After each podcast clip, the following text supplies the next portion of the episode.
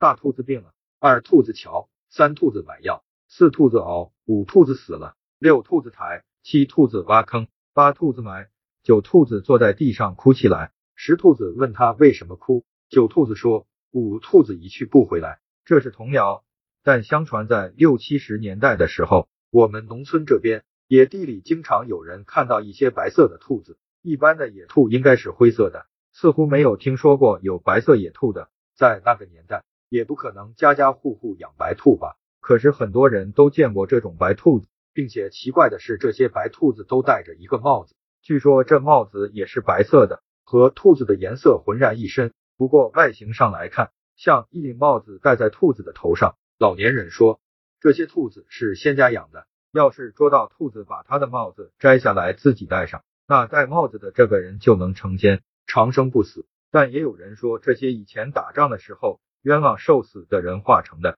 因这兔字头上戴帽就是个冤字。当然我们也不知道谁说的是对的，不过这种兔子确实真实存在的。我爸告诉我他小的时候就经常见这种兔子，但每次都捉不到。我的父母出生在偏僻农村，经历过上世纪50、60年代的困苦。那时候农村刚实行家庭联产承包责任制，农村人都是靠着几亩薄田养家糊口，那时还没有化肥，都是庄稼一枝花，全靠粪当家。那时看人勤快不勤快，主要看谁地里的粪堆密集，撒粪后地里显得黑。有一次他在平舆县洛庄东边的树林里拾粪，看到有几只这样的兔子，就把粪倒在地上，拿着粪篮子去捉。这兔子跑不快，和家养的差不多的速度，所以很快就追上了一只落单的兔子，顺手用篮子给扣上了。可以看到他在篮子里乱撞，怎么撞也撞不出来。原以为终于捉到了一只，可是把手伸进去拿的时候却什么也摸不到了。再看那篮子里面空空如也，可是等一会它会突然从不远处的地里冒出来，而那地没有动，也没有什么暗道，就是凭空会消失，然后会在另一个地方凭空的再出来。还有一次无意中在院墙外边看到一群这样的兔子，就跑上前想用手直接捂一只，然而赶了半天这群兔子却一只也没有捉到。但是有一只竟然晕了头，跑进了邻居家的灶屋里，他就追到了灶房里。兔子见无处可躲，就钻进了灶洞里。我爸急忙堵住灶洞，喊来了邻居家的孩子，俩人一块，一个堵住灶洞不放，另一个拉火柴点着的柴盒，把燃烧的柴盒塞进了灶洞。但是借着火光却发现那兔子早已不见踪影。老人们说这是地气，并不是真正的兔子，就好比金银时间长了幻化出来的精灵一般，就白点吧，就是类似人的鬼魂一样的东西，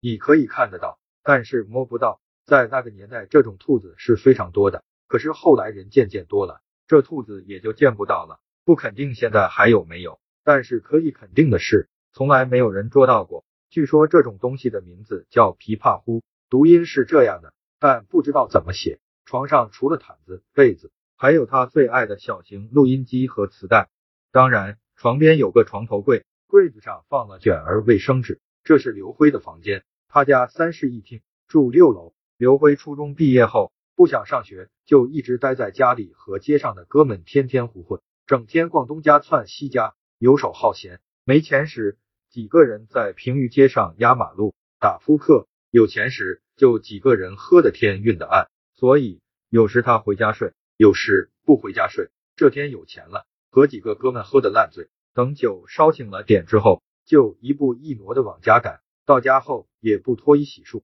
两脚相互一蹬，把鞋子蹬掉之后便往被窝里钻。还别说这大冷天的喝点酒就是暖和，平时这被窝半天才能暖热，今天钻进去就是热的，不错，这冬天可得天天整2两来喝，也能省个电热毯的钱力。迷迷糊糊睡了半夜，刘辉被热醒了，同时又口渴的厉害。喝过酒的同学自然知道，这白酒烧心，如果不大量喝水肯定会被渴醒的。但是大冬天的被窝是最捂人的，谁也不想瞌睡的时候钻出温暖的被窝跑到冰冷的外热。刘辉半睡半醒的忍了半天，终于还是没有忍住，决心下床找水喝。准备下床的时候感觉到被窝里不是一般的热，并且还有点拥挤，于是伸手朝里边摸了摸。这一摸不要紧，没想到一下子摸到一大团毛茸茸的东西，这毛茸茸的东西似乎还是软的，还有点烫手，并且根据感觉可以推断这玩意足有一个人这么大。